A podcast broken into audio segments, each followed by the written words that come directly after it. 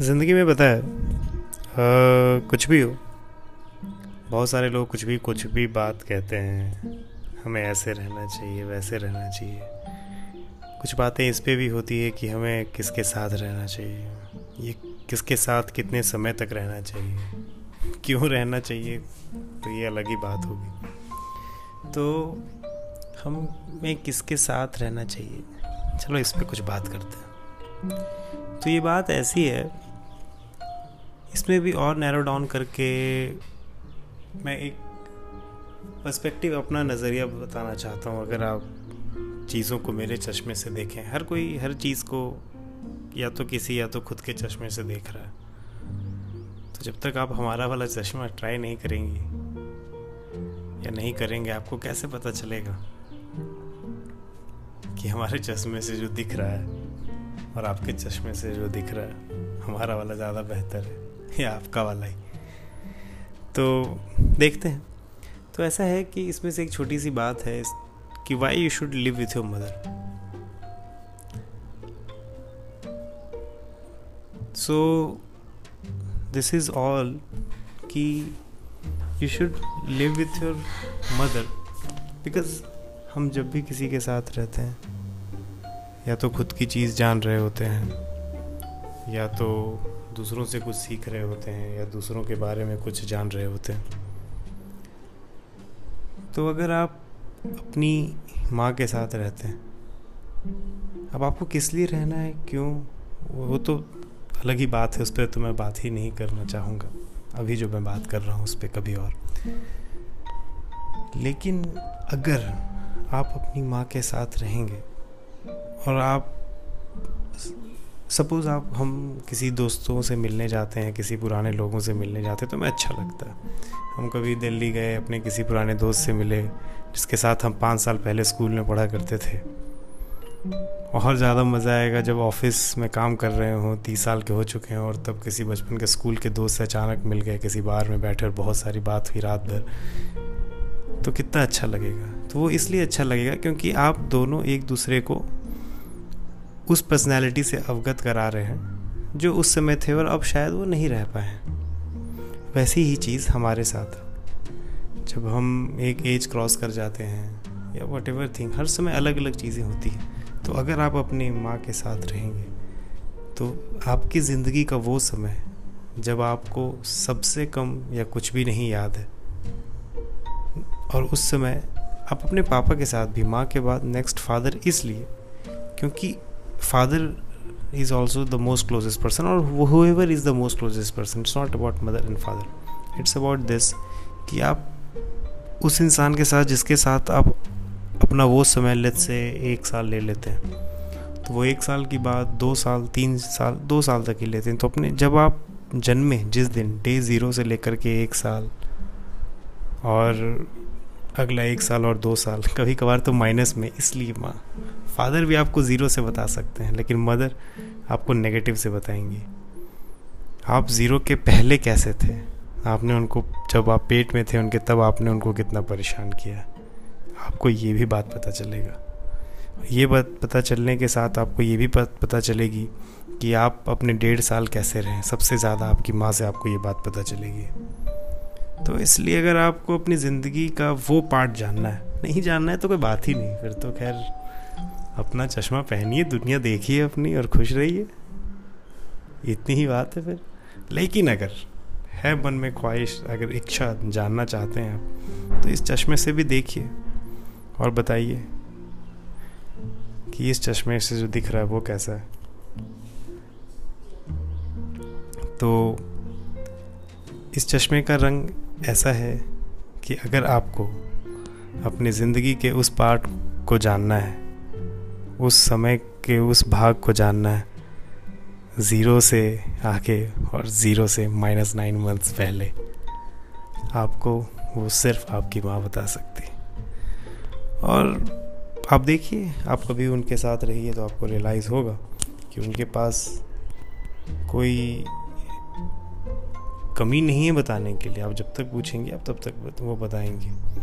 तो वो आपको जानकारी होगी कि आप कैसे थे। और ये जानना बहुत ज़रूरी है क्योंकि किसी भी टीम को आगे और अच्छा उसका परफॉर्मेंस कैसा किया जाए, किसी भी चीज़, किसी भी फूल, किसी भी इंसान, कुछ भी चीज़ को अगर आगे कुछ अच्छा करना है या किसी हिसाब से पर्टिकुलर वे में करना है, जिस भी में भी करना हो उसके लिए ये जानना ज़रूरी है कि उसका इनिशियल स्टेजेस में ट्रांसफॉर्मेशंस कैसा रहा है।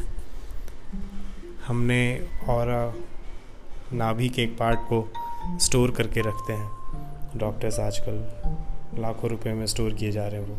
कहा जाता है कि अगर आपको कोई बीमारी होगी तो जिसके लिए कोई दवा ना हो तो वो लोग वहाँ से दवा बना सकते हैं। सिर्फ़ आपके लिए जो सबसे बेहतर तरीके से काम करेगा। कितनी अच्छी बात तो मैं तो फिज़िकली नहीं, मैं ब्रेन वाली बात कर रहा हूँ। Brain is also part of physical body it but उस पार्ट की बात कर रहा हूँ तो वो चीज़ को अगर आप उस वे से कुछ करना चाहते हैं, अपने जीवन में कुछ भी, चाहे जो भी करना चाहते हैं तो उसके लिए आपको ये जानना बहुत ज़रूरी है कि इस दुनिया में फ़िज़िकल वर्ल्ड में कदम रखने से पहले आप कैसे थे? फ़िज़िकल वर्ल्ड में आपको तीन साल से तो पता है कि आप कैसे थे, भले आपने किसी से कितने भी झूठ बोले हो, लेकिन आपको तो पता ही है कि आप कैसे थे। तो जो नहीं पता है, वो जानते हैं, दोनों को मिलाते हैं, और फिर जो आगे करना है, वो करते हैं। बहुत ही हसीन ज़िंदगी है मेरे दोस्त, बहुत मज़ा आएगा। बस यहाँ तक बात थी आपकी, एक दोस्त शशांक की। देखिए मेरे चश्मे से क्या दिखता है। फिर बताइएगा आपके वाले चश्मे से ये बेहतर है या नहीं।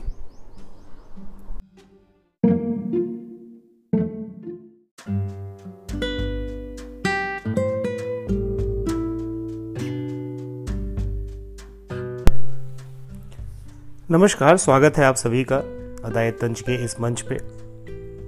तो ये ऐसा मंच है जो आपको सिखाता है तंज करने की अदा। तंज कसना किसी को टॉन्ट कसने के जैसा है सरकास्टिक वे में उसकी खिल्ली उड़ाना, मज़ाक उड़ाना जैसा है। लेकिन ये बहुत ही पेचीदा आता है। किसी गलत समय पे अगर किसी का मज़ाक उड़ा दिया आपने तो खैर लड़ाइयाँ, गिले, शिकवे, ऐसे ऐसे पहलू सामने आ जाएँगे जो शायद पूरी जीवन भर आप हल ना कर पाए। तो ये अदा है। अगर आपको लगता है कि आप में वो अदा है, किसी को तंज कसने की कि आप किसी को तंज कर सकते हैं और उसे बुरा भी ना लगे तो स्वागत है आपका। और जिन्हें किसी के तंज से बुरा लग जाता है, उन लोगों के लिए मैं ये बात कहना चाहूँगा। थोड़ा अपने आप को मज़बूत करिए। है कि नहीं? ऐसा नहीं हो, कोई कुछ भी बोल के चला जाए। क्या पता कोई आपके पड़ोसी को कुछ बोल रहा हो और आप खुद पे समझ के उसे तंज, दुखी और उदास हो गए। ऐसा ना होना चाहिए, खुद को थोड़ा मज़बूत बनाइए।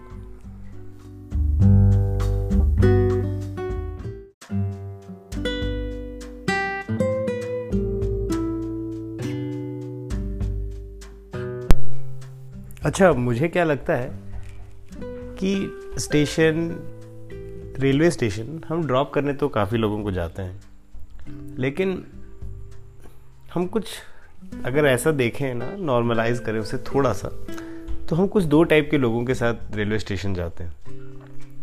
एक वैसे होते हैं जिन्हें हम स्टेशन लेके तो जाते हैं, कह नहीं सकते कि अब कैब से जाइए। स्टेशन के पास पहुँचते हैं, प्लेटफॉर्म के काफ़ी नज़दीक गाड़ी रोकते हैं और कहते हैं कि हमें पार्किंग की काफ़ी प्रॉब्लम होगी। थोड़ा प्रॉब्लम है इधर पार्किंग के लिए, लफड़े होंगे, अरे पुलिस आ जाएगी। और भी कई टाइप के बहाने दे सकते हैं, कभी ऑफ़िस कभी बीवी। और हम उन्हें वहाँ ड्रॉप करके, और काफ़ी थैंकफुल होते हैं वो भी, और हमें भी ऐसा एहसास हो रहा होता है कि हमने अपनी कोई ज़िम्मेदारी पूरी कर दी। चलो भाई, अब स्टेशन पे पहुँचा दिया, अब तुम्हें। तो इंतज़ार कीजिए, या फिर शायद आ गई होगी ट्रेन तो चढ़ जाइए और बैठ जाइए। और एक होते हैं कि हम उनको ड्रॉप करने के लिए उनके घर चले जाते हैं। उनके घर जाते हैं या और भी कोई करीब दोस्त हो तो शायद एक रात पहले ही चले जाते हैं। रात भर शराब के बीच कुछ सफ़रें, बातों की तय की जाती हैं। फिर सुबह हम उसे अपनी गाड़ी में बिठा के स्टेशन तक लेके जाते हैं, गाड़ी पार्किंग में लगाते हैं और उसे प्लेटफॉर्म तक लेके जाते हैं, ट्रेन बिठाते हैं, ट्रेन के अंदर भी जाते हैं। और उनसे बातें करते हैं, उन्हें एक अच्छी विदाई देते हैं गुड लक विश करते हैं। उसके ट्रेन तक के जाने का इंतज़ार करते हैं, जब तक कि उसकी ट्रेन की लास्ट बोगी ना चली जाए, उसका एक हिलता हुआ हाथ दिखना बंद ना हो जाए, हम तब तक इंतज़ार करते हैं। और फिर हम अपनी गाड़ी निकाली, हमने अपनी गाड़ी निकाली और वापस अपने घर आ गए। मुझे क्या लगता है कि अगर ऐसी ही बात है तो ये जो पहले केस वाले लोग थे ना, जिन्हें हम बस इसलिए ड्रॉप करते हैं कि हमें ये सेटिस्फैक्शन मिले कि चलो हमने तो इन्हें यहाँ तक ड्रॉप किया। ऐसा उन लोगों को कैब से ही भेज दो यार कैब वाले भी वहाँ तक ड्रॉप कर देंगे। खुद के अंदर ये कंफ्यूजन रखना ही क्यों?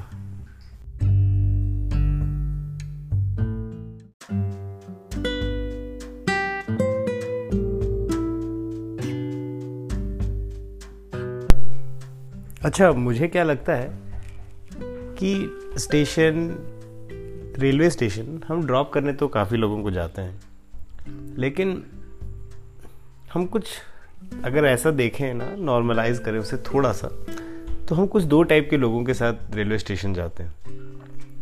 एक वैसे होते हैं जिन्हें हम स्टेशन लेके तो जाते हैं, कह नहीं सकते कि अब कैब से जाइए। स्टेशन के पास पहुँचते हैं, प्लेटफॉर्म के काफ़ी नज़दीक गाड़ी रोकते हैं और कहते हैं कि हमें पार्किंग की काफ़ी प्रॉब्लम होगी। थोड़ा प्रॉब्लम है इधर पार्किंग के लिए, लफड़े होंगे, अरे पुलिस आ जाएगी। और भी कई टाइप के बहाने दे सकते हैं, कभी ऑफ़िस कभी बीवी। और हम उन्हें वहाँ ड्रॉप करके, और काफ़ी थैंकफुल होते हैं वो भी, और हमें भी ऐसा एहसास हो रहा होता है कि हमने अपनी कोई ज़िम्मेदारी पूरी कर दी। चलो भाई, अब स्टेशन पे पहुँचा दिया अब तुम्हें। तो इंतज़ार कीजिए, या फिर शायद आ गई होगी ट्रेन तो चढ़ जाइए और बैठ जाइए। और एक होते हैं कि हम उनको ड्रॉप करने के लिए उनके घर चले जाते हैं। उनके घर जाते हैं या और भी कोई करीब दोस्त हो तो शायद एक रात पहले ही चले जाते हैं। रात भर शराब के बीच कुछ सफ़रें, बातों की तय की जाती हैं। फिर सुबह हम उसे अपनी गाड़ी में बिठा के स्टेशन तक लेके जाते हैं, गाड़ी पार्किंग में लगाते हैं और उसे प्लेटफॉर्म तक लेके जाते हैं, ट्रेन बिठाते हैं, ट्रेन के अंदर भी जाते हैं।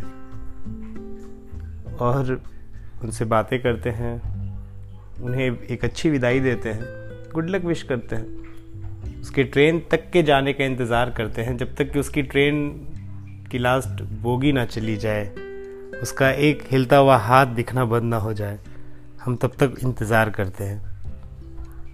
और फिर हम अपनी गाड़ी निकाली, हमने अपनी गाड़ी निकाली और वापस अपने घर आ गए। मुझे क्या लगता है कि अगर ऐसी ही बात है तो ये जो पहले केस वाले लोग थे ना, जिन्हें हम बस इसलिए ड्रॉप करते हैं कि हमें ये सेटिस्फैक्शन मिले कि चलो हमने तो इन्हें यहाँ तक ड्रॉप किया। ऐसा उन लोगों को कैब से ही भेज दो यार कैब वाले भी वहाँ तक ड्रॉप कर देंगे। खुद के अंदर ये कंफ्यूजन रखना ही क्यों?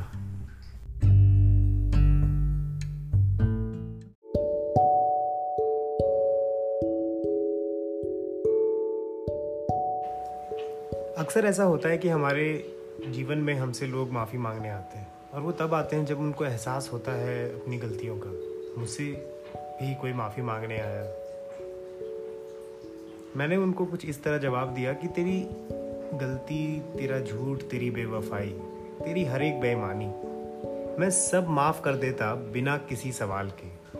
लेकिन जब माफ़ी मांगने आई वो तो दिखा ही नहीं कुछ उनकी आँखों में सिवाय मलाल के।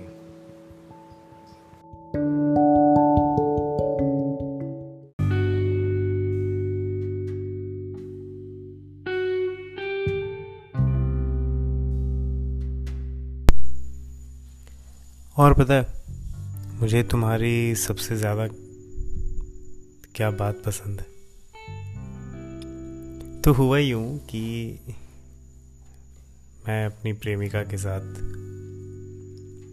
डेट पे गया था सो कॉल डेट एक लंच डेट थी। तो हम पहली बार तब कभी बाहर खाना खा रहे थे एक साथ। और ज़िंदगी में ना कुछ भी काम जब पहली बार होता है, उसकी खुशी ही कुछ और होती है। वो बस एक बार ही होती है। कुछ चीज़ें हैं जो ज़िंदगी में एक बार ही होती।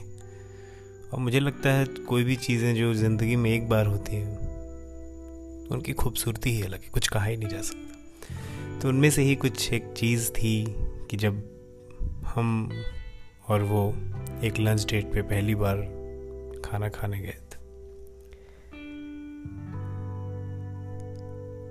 हमने ऑर्डर किया, उन्होंने कोई गुजराती मील बड़ी सी थाली उसमें बड़ी सारी चीज़ें थी छोटे छोटे कटोरे में।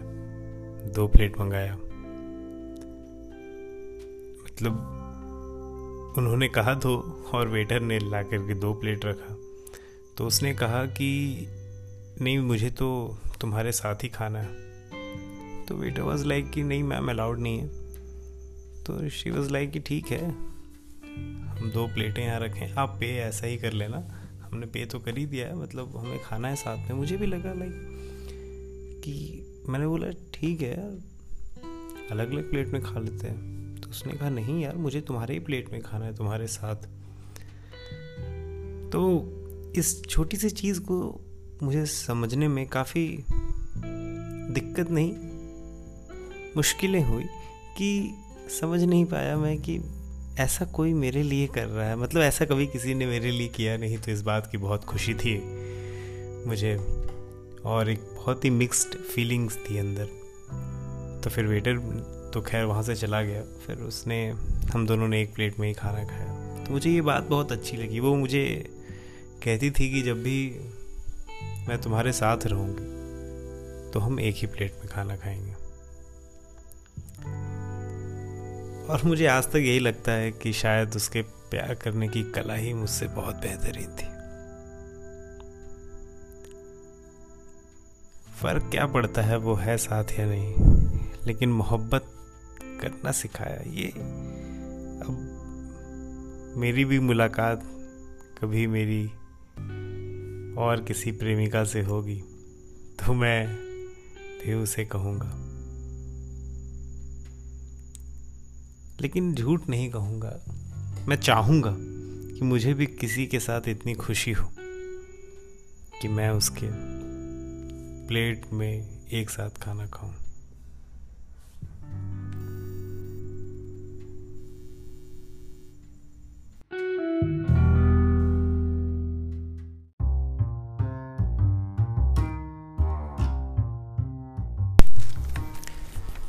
तो कुछ लोग पूछते हैं मुझसे, मैं क्या लिखता हूँ?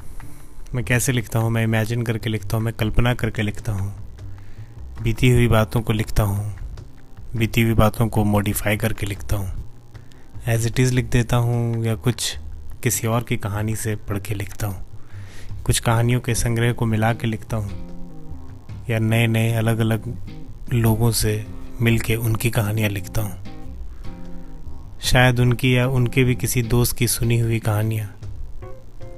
अब वो जो अपनी कहानियाँ अपनी दोस्त की सुना रहे हैं मुझे, हो सकता है शायद वो उनकी कल्पना हो।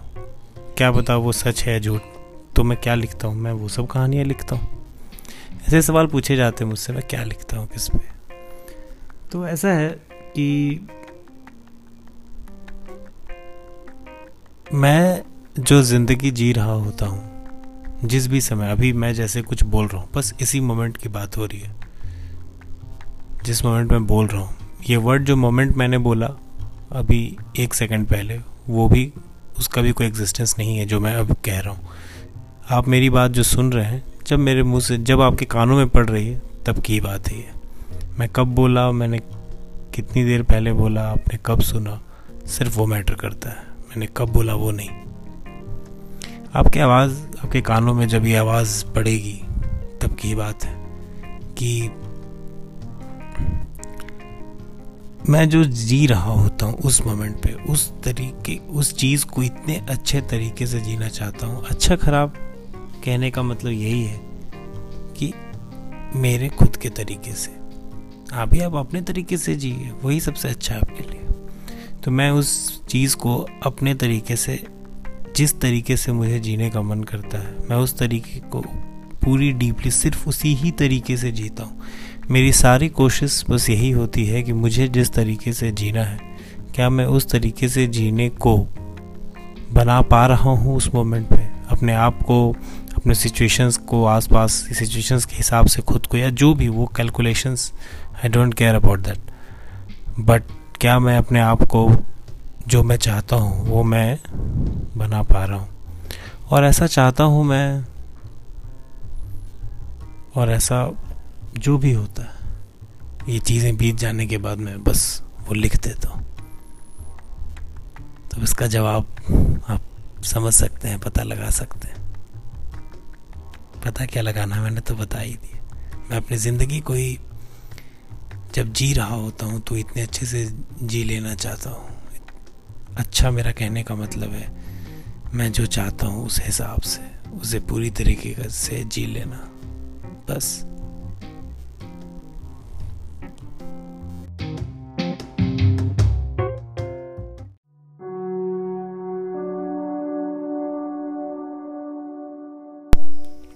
लिखता तो होगा जमाना।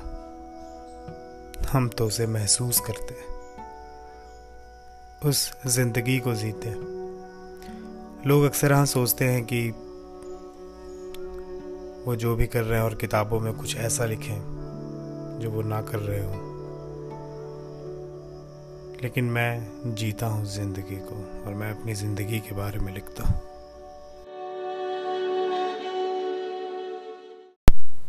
एक शेर अर्ज़ है कि तेज रोशनी धुंधली कर देती है निगाहें। तेज रोशनी धुंधली कर देती है निगाहें। सो हमारे चेहरे पर नज़र ना डालिए।